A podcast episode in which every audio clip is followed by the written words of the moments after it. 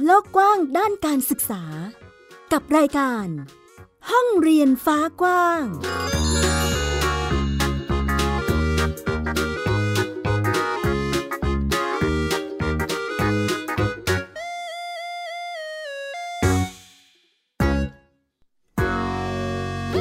สวัสดีค่ะ คุณฟังต้อนรับคุณฟังทุกท่านนะคะ เข้าสู่รายการห้องเรียนฟ้ากว้างค่ะ กลับมาพบกับดิฉัน อัยดาสนศรีเช่นเคยนำเอาเรื่องราวข่าวสารต่างๆ เกี่ยวกับการศึกษามาเล่าและพูดคุยให้ได้ติดตามกันนะคะ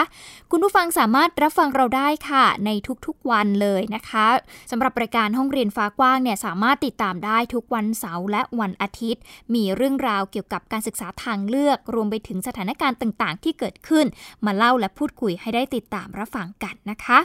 วันนี้ค่ะยังคงเป็นเรื่องราวเกี่ยวกับการศึกษาในสถานการณ์โควิด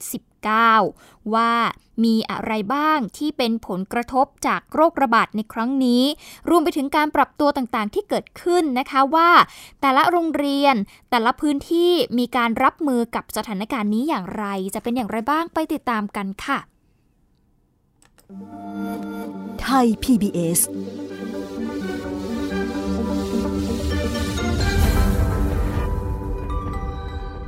ถ้าไม่มีอะไรเปลี่ยนแปลงนะคะ 1 กุมภาพันธ์นี้นักเรียนใน 28 จังหวัด จะได้กลับไปเรียนที่โรงเรียนเหมือนเดิมนะคะ ไม่ต้องเรียนออนไลน์แล้ว ไม่ต้องเรียนทางไกลแล้วนะคะ ไปโรงเรียนแล้วก็เรียนกับคุณครูได้ แต่ทีนี้ค่ะ ตัวแปรสำคัญเลยยังอยู่ที่สถานการณ์การติดเชื้อ ที่แต่ละวันเนี่ยก็นับว่า มีการเพิ่มขึ้นของจำนวนผู้ติดเชื้ออยู่เรื่อยๆนะคะ อาจจะต้องประเมินสถานการณ์กันอีกทีว่า เด็กๆจะได้กลับไปเรียนที่โรงเรียนไหมหรือว่ายังต้องเรียนที่บ้านอยู่นะคะ ก็เป็นการกลับมาอีกครั้งของการระบาดของโควิด -19 ทำให้การเรียนรู้ของนักเรียนเนี่ยสะดุดไปอยู่บ้างนั่นเองค่ะ นักเศรษฐศาสตร์การศึกษาเองก็มีความกังวลเกี่ยวกับประเด็นนี้เหมือนกันนะคะ เพราะว่าเขาก็กังวลว่าถ้าวันที่ 1 กุมภาพันธ์นี้เนี่ยมันมีเหตุสุดวิสัยให้เด็กๆ ทั้ง 28 จังหวัด แล้วก็อีกในหลาย ๆ พื้นที่นะคะ กลับไปเรียนที่โรงเรียนไม่ได้ เพราะว่าเมื่อเด็กต้องเรียนอยู่ที่บ้านนานๆ เนี่ย ก็จะเป็นการเพิ่มความถดถอยด้านการเรียนรู้ ระหว่างเด็กในเมืองกับเด็กชนบท ที่มีความแตกต่างมากกว่า 2 ปีการศึกษาอยู่ก่อนแล้ว ให้ยิ่งมีความเหลื่อมล้ำขึ้นไปอีกนะคะ ผู้เชี่ยวชาญด้านเศรษฐศาสตร์การศึกษาสถาบันวิจัยเพื่อความเสมอภาคทางการศึกษา หรือว่ากสศเขาก็เรียกความถดถอยด้านการเรียนรู้ในช่วงนี้ว่า ปรากฏการโควิดสไลด์ค่ะ ซึ่งมาจากคำว่า summer slide นั่นเอง เป็นศัพท์วิชาการที่นักการศึกษาทั่วโลกเนี่ยเขาใช้วิเคราะห์ความถดถอยด้านการเรียนรู้ ในช่วงปิดเทอมฤดูร้อนของนักเรียนที่เด็กๆเนี่ย เขาอยู่แต่บ้าน แล้วก็ไม่ได้ไปโรงเรียนเป็นเวลานานๆเองนะคะ ซึ่งผลกระทบโควิดสไลด์ในไทยเนี่ยก็ถูกเทียบจากงานวิจัยของสถาบัน NWEA ที่ได้มีการติดตามภาวะถดถอยด้านการเรียนรู้ของนักเรียนในสหรัฐอเมริกาค่ะ ที่ต้องอยู่บ้านเป็นเวลานาน พบว่าความรู้วิชาคณิตเนี่ยหายไปถึงร้อยละ 50 เลยทีเดียว แล้วก็ทักษะการอ่านเองก็ลดลงร้อยละ 30 แม้แต่ในกลุ่มนักเรียนที่มีฐานะดีนะคะ บ้านเราเนี่ยแม้ยังไม่มีผลการวิจัยที่ชี้ชัดเหมือนต่างประเทศ เพราะว่ายังมีการวัดประเมินความรู้ไม่ได้เนี่ยแต่ว่าจากแนวโน้มของผลการศึกษาระดับโลกเนี่ยก็พอจะคาดการได้ถึงผลกระทบ ที่มันอาจจะเป็นไปในทิศทางเดียวกันนี้นะคะ เดี๋ยวเราไปฟังเสียงของคุณ ภูมิสรันทองลิมนาคค่ะ ผู้เชี่ยวชาญด้านเศรษฐศาสตร์ จากกสศพูดถึงประเด็นเกี่ยวกับแนวโน้มภาวะถดถอยด้านการเรียนรู้ของเด็กไทย ต่างกัน 2 ปีการศึกษาอย่างไรบ้างไปฟังค่ะ ประเทศไทยเนี่ยเด็กที่มาจากครอบครัวที่ยากจนที่สุดเนี่ยน่าจะน้อยกว่า 40%อะไรเงี้ยที่มีคอมพิวเตอร์ที่บ้านอะไรเงี้ยครับในขณะที่เด็กที่ มีเศรษฐฐานะดีที่สุดก็อย่างน้อยก็ 80%ขึ้นไปก็จะมีคอมพิวเตอร์อะไรเงี้ยซึ่งอันนี้ความแตกต่างตรงนี้มันก็น่าจะมีผลที่จะทำให้การเรียนรู้หรือว่าความรู้ของเด็กระหว่างเด็กกลุ่มที่รวยกับเด็กที่ยากจน หรือว่าเด็กในเมืองกับชนบทเนี่ยมันก็มีความห่างกันมากขึ้นครับ ปกติ 200 วันคือเวลาเรียนรู้ของหลักสูตรการศึกษาขั้นพื้นฐาน ปีการศึกษา 2563 โควิด -19 ทำให้โรงเรียนเนี่ยเลื่อนเปิดเทอมแรกกว่า 60 วัน และตอนนี้ปิดโรงเรียนกว่า 8,000 แห่ง รวมกันกว่า 90 วันนะคะคิดเป็นร้อยละ 40 ของปีการศึกษาค่ะที่นักเรียนเนี่ยต้องเรียนจากที่บ้านนะคะไม่สามารถที่จะเดินทางไปเรียนที่โรงเรียนได้ แม้กระทรวงศึกษาธิการจะมีมาตรการให้เด็กๆเเขาเรียนรู้ผ่านเทคโนโลยีทางการศึกษาเนาะอย่างการเรียนออนไลน์ เรียนผ่านดาวเทียมต่างๆเนี่ย แต่เมื่อไปเทียบเคียงกับงานวิจัยของห้องปฏิบัติการที่สหรัฐอเมริกาพบว่า การเรียนรู้ผ่านเทคโนโลยีอย่างเดียวเนี่ยไม่สามารถที่จะชดเชย ผลกระทบที่ไม่ได้มาโรงเรียนได้นะคะทั้งเรื่องของความรู้ที่ถดถอยลงของเด็กโต การขาดประสบการณ์ การเข้าสังคมในเด็กเล็ก โอกาสที่จะได้รับอาหารที่มีโภชนาการจากโรงเรียน โดยเฉพาะ การอยู่หน้าจอนานๆเนี่ยมันส่งผลกระทบต่อสุขภาพจิต ทั้งตัวผู้เรียนเองรวมไปถึงผู้ปกครองที่ช่วยสอนเด็กๆด้วย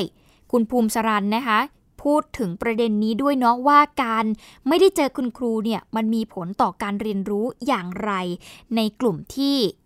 อาจจะไม่ได้ใช้ภาษาแม่ในการสื่อสารเนี่ยโดยเฉพาะเด็กยากจน กลุ่มชาติพันธุ์ แล้วก็เด็กๆ ใน 3 จังหวัดชายแดนภาคใต้ เขาจะเสียโอกาสนี้อย่างไรบ้างไปฟังค่ะ หลาย ๆ เรื่องเนี่ยมันก็ผ่านไปแล้วก็ผ่านไปเลย ยิ่งเป็นเด็กเล็กอะไรเงี้ยสมมุติการพัฒนาของกล้ามเนื้อของมัดใหญ่มัดเล็ก หรือว่าการมีปฏิสัมพันธ์กับสังคมนั่นถือว่าเป็นช่วงวัยที่สำคัญที่เขาจะต้องเจริญเติบโต แต่ว่าเขาก็ต้องมากลายเป็นว่าต้องมาอยู่บ้าน เพราะสถานการณ์โควิด อย่างในสมุทรสาครอย่างเงี้ยมีเด็กเล็กที่เป็นลูกของพม่าที่โดนปิดเนี่ย เป็นหมื่นคนที่อยู่ที่ศูนย์เด็กเล็ก แล้วเขาไม่ได้เรียนหนังสือที่ว่าน่าจะมีคนที่เข้าไปช่วยดูแล หรือว่ามีกลไกอะไรบางอย่าง ที่เข้าไปช่วยเด็กในกลุ่มนี้นะครับก็ถือเป็นช่วงเวลาที่ต้องเฝ้าระวังสถานการณ์ความเหลื่อมล้ำทางการศึกษากันอย่างใกล้ชิดนะคะ ตอนนี้เนี่ยนักเรียนไม่ได้ไปโรงเรียนกว่า 2 ล้านคนค่ะ แล้วก็กว่า 270,000 คนเนี่ยอยู่ในกลุ่มนักเรียนยากจนและยากจนพิเศษ กองทุนเพื่อความเสมอภาคทางการศึกษาก็เลยขอความร่วมมือคุณครู และก็ภาคประชาสังคมในพื้นที่นะคะ ให้ช่วยไปเก็บข้อมูล พัฒนาการเรียนรู้ของนักเรียนลายคนเลย เฝ้าระวังเด็กตกหล่น แล้วก็เด็กที่อาจจะหลุดออกจากระบบการศึกษากลางคัน ในช่วง 3 เดือนที่เหลืออยู่ของปีการศึกษานี้นะคะและท่ามกลางความท้าทายนี้ ก็มีความพยายามในการที่จะพัฒนานวัตกรรม ลดความถดถอยด้านการเรียนรู้ที่ใช้ชื่อว่า Black Box ค่ะ เป็นชุดการเรียนรู้ด้วยตัวเองที่ออกแบบการเรียนรู้แบบออฟไลน์ ให้นักเรียนยากจนพิเศษเนี่ยเขามีเครื่องมือไปเสริมทักษะการเรียนรู้ในช่วงที่ปิดโรงเรียน ไปติดตามการแก้ไขปัญหาเฉพาะหน้านี้จากรายงานค่ะ กล่องกระดาษใบนี้ถูกเรียกว่า Black Box ค่ะ ด้านในมีชุดเครื่องมือการเรียนรู้ที่คิดค้นและพัฒนา โดยสำนักวิจัยและพัฒนานวัตกรรม มหาวิทยาลัยศรีปทุม วิทยาเขตชนบุรี ตัว Black Box ตัวนี้ก็เป็นตัวอย่างมาจากประเทศที่อยู่ในพื้นที่ที่เดินทางค่อนข้างลำบากอย่างเมืองหนาวนะครับทางฝั่งสแกนดิเนเวีย หรือว่าทางภาคเหนือของแคนาดา ที่เขาก็ต้องใช้การเรียนรู้แบบทางไกลที่เรียกว่าอาจจะเรียก distance learning มั่ง remote learning มั่งอะไรแบบนี้นะครับซึ่ง คอนเซปต์ของการสร้างกระบวนการเรียนรู้แบบนี้เราเรียกว่า self directed learning ครับก็คือการเรียนรู้แบบพึ่งตนเอง Who I am ฉันคือใคร สวนแสนสนุก สมุนไพรบ้านฉัน คือส่วนหนึ่งของชุดความรู้ที่นำวิชานวัตกรรมและเทคโนโลยี สังคมและมนุษยชน วิทยาการวิจัย และสัมมาชีพศึกษา มาออกแบบให้เกิดการเรียนรู้ด้วยตัวเอง มีหนังสือและอุปกรณ์ให้เลือกเรียนตามความสนใจ ทักษะการคิดการเรียนรู้ด้วยตัวเองเนี่ยมันจะถูกปลูกฝังผ่านการลงมือปฏิบัติ ไม่กลับไปอยู่บ้านแล้วเกิดกับความเขาเรียกอะไรถูกความเหนื่อยนิ่งครอบงำมันมีโปรเจกต์หนึ่งชื่อ Who Am I เนี่ยหารากเหง้าของตัวเอง บรรพบุรุษการก่อตั้งชุมชนที่มาที่ไป มันหาในเน็ตไม่ได้อยู่แล้วครับ มันต้องใช้หลักของการสืบค้นกระบวนการทางวิทยาศาสตร์ทำวิจัยมันก็ต้องมีทดลอง จะมีสักกี่คนที่ได้มีโอกาสได้เห็นภาพจากกล้องจุลทรรศน์ผมว่าน้อยมาก ขนาดเราอยู่ในเมืองนะครับ ผมยังไม่ค่อยจะแทบไม่เคยได้เห็น แต่ว่าเด็กทุกคนก็จะมีโอกาส มีกล้องจุลทรรศน์เป็นของตัวเอง แล้วก็พวกกระดาษลิสมัสพวกไอชุดทดลองอะไรเล็กๆน้อยๆแล้วก็วัสดุอุปกรณ์ที่เขาจะใช้ใช้สร้างชิ้นงานเรียนๆเล่นๆ ผ่านไอตัวกล่องตัวนี้ลองดูซิว่าในกล่องนี้มันมีตั้งหลากหลายชุดอะการเรียนรู้ในกล่องดำชุดนี้เหมาะกับผู้เรียนระดับประถมศึกษาตอนปลายค่ะ เคยถูกส่งมอบให้กับนักเรียนยากจนพิเศษจังหวัดสุรินทร์ในช่วงโควิด -19 ระลอกแรก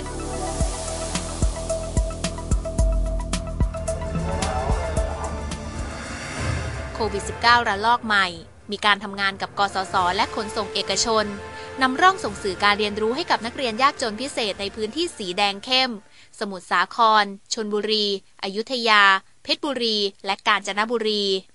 เหมือนกับชุดยังชีพด้านการเรียนรู้ ให้การเรียนรู้มันยังไม่ถดถอย ถามว่าเชื่อได้ไหมว่าไม่ถดถอย เราทดทดสอบแล้ว แล้วก็เรามีการวัดแล้วว่า โอเคมันอาจจะไม่ได้มีการเพิ่มขึ้น แต่อย่างน้อยไม่ถดถอย ผมว่ามันก็โอเค ส่วนเป้าหมายที่ 2 ก็คือ อยากเหนี่ยวนำให้ครูเนี่ยรู้จักแล้วก็เข้าใจคำว่า self directed learning แล้วลองใช้มันดู เราเริ่มต้นให้หน่อยหนึ่ง แล้วเรากลับมาจับผิดกัน ว่าไอ้กล่องดำเนี่ยมันไม่ดียังไง แล้วครูทำเวอร์ชั่นที่มันดีกว่านี้ อุปกรณ์ที่มันจะใช้มันไม่ได้สรรหาอะไรมากมายเลย เฮ้ย มันง่าย ๆ นี่หว่าอะไรเงี้ยครับระยะที่ 2 ก็คือ ครูเริ่มที่จะ create มัน เริ่มที่จะต่อยอดมัน กำกับการเรียนรู้ด้วยตนเองได้ หรือ self directed learner คือสิ่งที่ทีมวิจัยและพัฒนา Black Box ตั้งใจให้แบบเรียนออฟไลน์ ที่ให้ความรู้สึกการเรียนรู้ Active Learning ชุดนี้ เป็นจุดเริ่มต้นของการเหนี่ยวนำคุณครู และผู้สนใจพัฒนาการศึกษาในศตวรรษที่ 21 ได้เห็นไอเดียนำไปต่อยอด และพัฒนาชุดการเรียนรู้ด้วยตัวเองหลาย ๆ แบบ โดยมองว่าการคิดค้นนวัตกรรมการศึกษาท่ามกลางโรคระบาด น่าจะเป็นจุดเริ่มครั้งสำคัญ ให้การศึกษาเข้าหาเด็กทุกกลุ่มในทุกสถานการณ์เหลือเวลาอีก 3 เดือนเท่านั้นนะคะสำหรับปีการศึกษานี้ เป็นปีแห่งความพยายามค่ะ ที่ทั่วโลกเองเจอปัญหาเดียวกันนั่นคือโควิดสไลด์แต่เมื่อมาโฟกัสที่เด็กไทยแล้วเนี่ย แม้ว่ารัฐมนตรีว่าการกระทรวงศึกษาธิการเขาจะมีนโยบายนะคะให้เด็กๆ เลื่อนขั้นอัตโนมัติ แต่ว่าภาวะถดถอยด้านการเรียนรู้ก็ยากที่จะเอาคืนค่ะ เพราะว่าปัญหานี้ก็ค่อนข้างน่าเป็นห่วงเหมือนกันเกี่ยวกับการเรียนรู้ของเด็กๆเนาะพอเจอกับสถานการณ์ที่ไม่สามารถไปโรงเรียนได้ทำให้หลาย ๆ อย่างเขาขาดโอกาสในการเรียนรู้ จากหลากหลายด้านเลยทีเดียว น่าเป็นห่วงเลยทีเดียวนะคะ นี่ก็คือสถานการณ์ช่วงแรกนี้ค่ะ โควิด ส่งผลกระทบต่อการศึกษาต่อการเรียนรู้ของเด็กอย่างไรนะคะ เดี๋ยวช่วงหน้าเรากลับมาติดตามกันต่อค่ะ ว่าในสถานการณ์ที่มีการระบาดของโควิด -19 อยู่นี้ การปรับตัวเกี่ยวกับการเรียนรู้ในแต่ละพื้นที่เป็นอย่างไร รวมไปถึงการปรับตัวของเด็กและเยาวชน นอกจากการเรียนรู้แล้วเนี่ย การเอาตัวรอด หรือการช่วยแบ่งเบาภาระครอบครัวก็ถือเป็นเรื่องสำคัญด้วยเหมือนกัน เพราะว่าปัญหาโควิด -19 ส่งผลกระทบหลายด้านเนาะ เราจะมาติดตามกันในช่วงหน้าค่ะ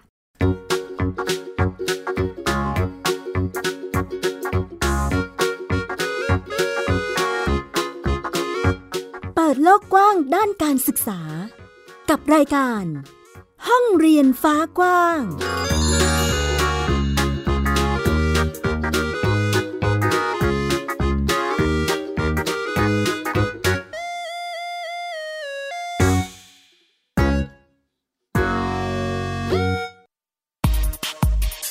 ราะวิทยาศาสตร์อยู่รอบตัวเรา มีเรื่องราวให้ค้นหาอีกมากมาย เทคโนโลยีใหม่ ๆ เกิดขึ้นรวดเร็วทำให้เราต้องก้าวตามให้ทัน อัปเดตเรื่องราวทางวิทยาศาสตร์ เทคโนโลยี และนวัตกรรมที่จะทำให้คุณทันโลก กับรายการ s c i e n t e c h ทุกวันจันทร์ถึงวันศุกร์ทางไทย PBS Radio โ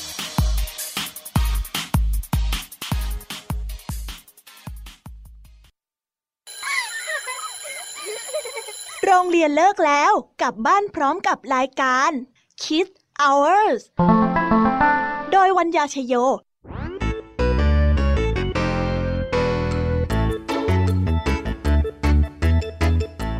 พบกับนิทานคุณธรรมสอนใจกับครูไหวใจดีว่าไม่ควรเชื่อคำพูดของคนพลาน นอกจากนี้ลุงทองดีกับเจ้าจ้อยยังมีนิทานสุภาษิตมาเล่าให้ฟังนี่พวกเอ็งเนี่ยนะ มันลิงหลอกเจ้ากันจริง ๆทั้งยังมีนิทานเด็กดี และพี่ยามีเล่านิทานสนุกสุดหันษาให้น้องๆได้ฟัง ทุกวันจันทร์ถึงศุกร์ 17 นาฬิกา ทางวิทยุไทย PBS www.thaipbsradio.com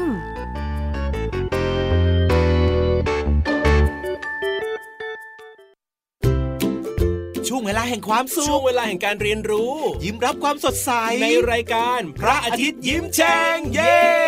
พี่เหลือมตัวยาวลายสวยใจดีพี่ รับตัวโยงสูงโปร่งคอยาว พี่วานตัวใหญ่พุงป่องพ้นหนาปูพี่โลมาที่แสนจะน่ารักแล้วก็ใจดีชวนน้องๆมาเติมเต็มความสุขสดชื่นสดใส ห้องสมุดใต้ทะเลโอ้โหความรู้เยอะมาก และนิทานลอยฟ้าของเราก็มีนิทานที่แสนจะสนุกมาให้น้องๆได้ฟังกันทุกวันเลย อย่าลืมนะติดตามฟังพวกเราได้ที่เว็บไซต์ www.thaipbspodcast.com แอปพลิเคชัน Thai PBS Podcast แล้วพบกันนะครับ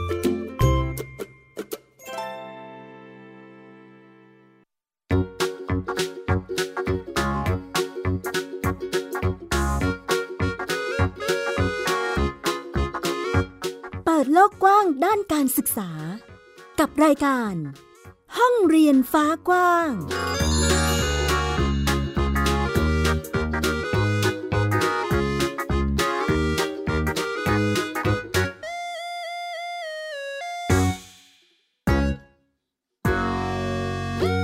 ลับเข้าสู่ช่วงที่ 2 กับรายการห้องเรียนฟ้ากว้างนะคะ วันนี้เราพูดคุยกันถึงผลกระทบด้านการศึกษา การเรียนรู้ของเด็กๆ ในช่วงสถานการณ์โควิด -19 ที่กลับมาระบาดกันอีกครั้งหนึ่งนะคะ คุณผู้ฟัง ในช่วงนี้ค่ะช่วงแรกเราทำให้เห็นแล้วเนาะว่ามันมีผลกระทบด้านการเรียนรู้ของเด็กอย่างไรบ้าง แต่ในช่วงที่ 2 เราจะมาดูกันซิว่า เด็กๆ เขาจะมีการปรับตัวกันอย่างไร ในมิติของ การที่เด็กๆ ได้รับผลกระทบจากโควิด -19 ไม่ใช่แค่การเรียนรู้เท่านั้นนะ คุณผู้ฟังแต่ว่าวิถีชีวิตของพวกเขาเองก็ได้รับเหมือนกันเนาะเด็กหลายคนที่มีคุณพ่อคุณแม่ ตกงานจากสถานการณ์โควิด -19 ระบาดในครั้งนี้เนี่ยถือว่าพวกเขาได้รับความยากลำบากเหมือนกันนะคะ น่าเห็นใจอยู่เหมือนกันค่ะ เพราะว่า พอพ่อแม่ตกงาน แน่นอนว่าอาจจะไม่มีรายได้ในการที่จะส่งเสีย เลี้ยงดูได้เท่าที่ควร ดังนั้นเด็กๆ เขาก็เจอภาวะความยากลำบากนี้ตามไปด้วยทำให้หลายคนนะคะ เลือกที่จะหยุดเรียนกลางคัน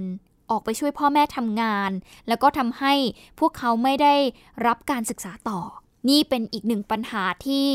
กระทรวงศึกษาธิการรวมไปถึงหน่วยงานที่เกี่ยวข้อง พยายามที่จะ ทำอย่างไรก็ได้ให้เด็กเนี่ยหลุดออกจากระบบการศึกษาให้น้อยที่สุดนะคะ แต่อย่างที่บอกค่ะว่าโควิด -19 ไม่ได้ส่งผลกระทบต่อการเรียนรู้อย่างเดียว แต่ส่งผลกระทบต่อวิถีชีวิต เพราะว่าหลายครอบครัวเจอปัญหานี้นะคะ เด็กยากจนอาจจะต้องดิ้นรนทำงานรับจ้าง เพื่อที่จะหาเงินมาจนเจือครอบครัว ช่วยพ่อแม่นะคะ ปัญหานี้แหละทำให้เด็กๆเอง เขาต้องการการช่วยเหลือ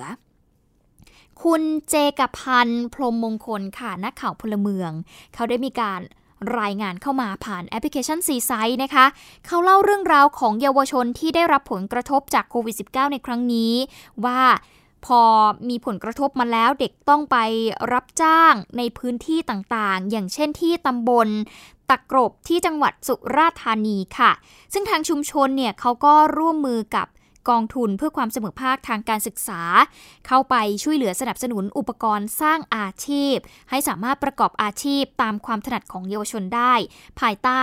ความสอดคล้องกับทรัพยากรในท้องถิ่นนะคะ อย่างเช่น เคียวตัดปาล์มแล้วก็เครื่องมือการประมง นอกจากนี้ยังได้มีการส่งคุณครูพี่เลี้ยงเนี่ย ไปคอยประสานงานเรื่องการออกแบบแผนทำงาน ร่วมกับผู้นำชุมชน เพื่อที่จะติดตามพูดคุยแลกเปลี่ยนกับน้องๆ เป็นระยะระยะเลย ซึ่งตำบลตักกรบเนี่ยนะคะมี 5 หมู่บ้านด้วยกัน ชาวบ้านส่วนใหญ่เนี่ยมีอาชีพเกษตรกร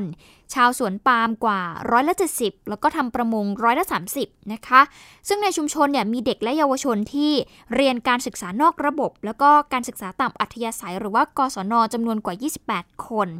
มีเยาวชนที่ไม่ได้เรียนเลยเนี่ย 12 คน ก็จะเป็นเด็กที่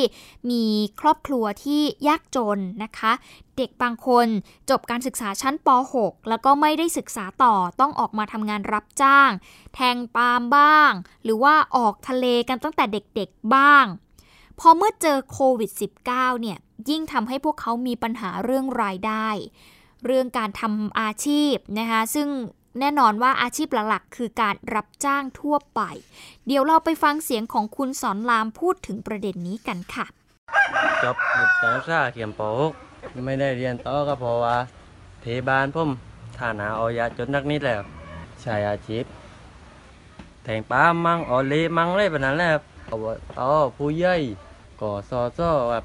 ให้ข้ามาช่วยมอบอุปกรณ์ในการประกอบอาชีพ โดยเฉพาะในสถานการณ์โควิด ในบทบาทครูพี่เลี้ยงนะคะ ก็จะลงพื้นที่ค่ะ ค้นหาเด็กที่เด็กและเยาวชนที่ด้อยโอกาสทางการศึกษา แล้วก็สอบถามปัญหาความต้องการของเด็กๆค่ะ แล้วก็สนับสนุนส่งเสริมด้านอาชีพ ช่วยเหลือเบื้องต้นค่ะ ก็จะซื้ออุปกรณ์การทำมาหากินให้อย่างเช่น เป็นอวนอะไรอย่างเงี้ยค่ะ เพื่อที่จะให้เด็กๆได้ต่อยอด การทำอาชีพ โควิดก็รายได้ครับเป็นหลักเลย เพราะว่าออตอนนี้ประมงก็เรียกว่าส่งออกไม่ได้ ก็ทำให้ราคาตกต่ำมันจะมีผลกระทบผู้ว่าจ้างก็ต้องจ้างเด็กในราคาที่ต่ำกว่าเดิม เพราะว่าถ้าจ้างแพงเขาก็สู้ไม่ได้ นอกจากคุณสอนรามแล้วยังมีครูพี่เลี้ยงอีกสองคนที่ลงพื้นที่ไปติดตาม แล้วก็พูดคุยแลกเปลี่ยนกับน้องๆนะคะ มาพูดคุยถึงประเด็นนี้ด้วย พื้นที่แบบนี้จะเป็นอีกหนึ่งพื้นที่การสร้างการเรียนรู้ แล้วก็พัฒนาทักษะเพื่อยกระดับคุณภาพชีวิตให้กับเยาวชนเหล่านี้ต่อไปในอนาคตนั่นเองค่ะ ก็เป็นอีกหนึ่งความร่วมมือในการที่จะช่วยเหลือเด็ก ในสถานการณ์ที่เขากำลังเจอความยากลำบากในชีวิตอยู่นั่นเองไม่ใช่แค่ การเรียนรู้เนาะแต่มันคือการดำเนินชีวิตที่จะทำให้เขาเนี่ยสามารถต่อยอด สร้างอาชีพสร้างไรายได้ให้กับตัวเองได้นั่นเองค่ะ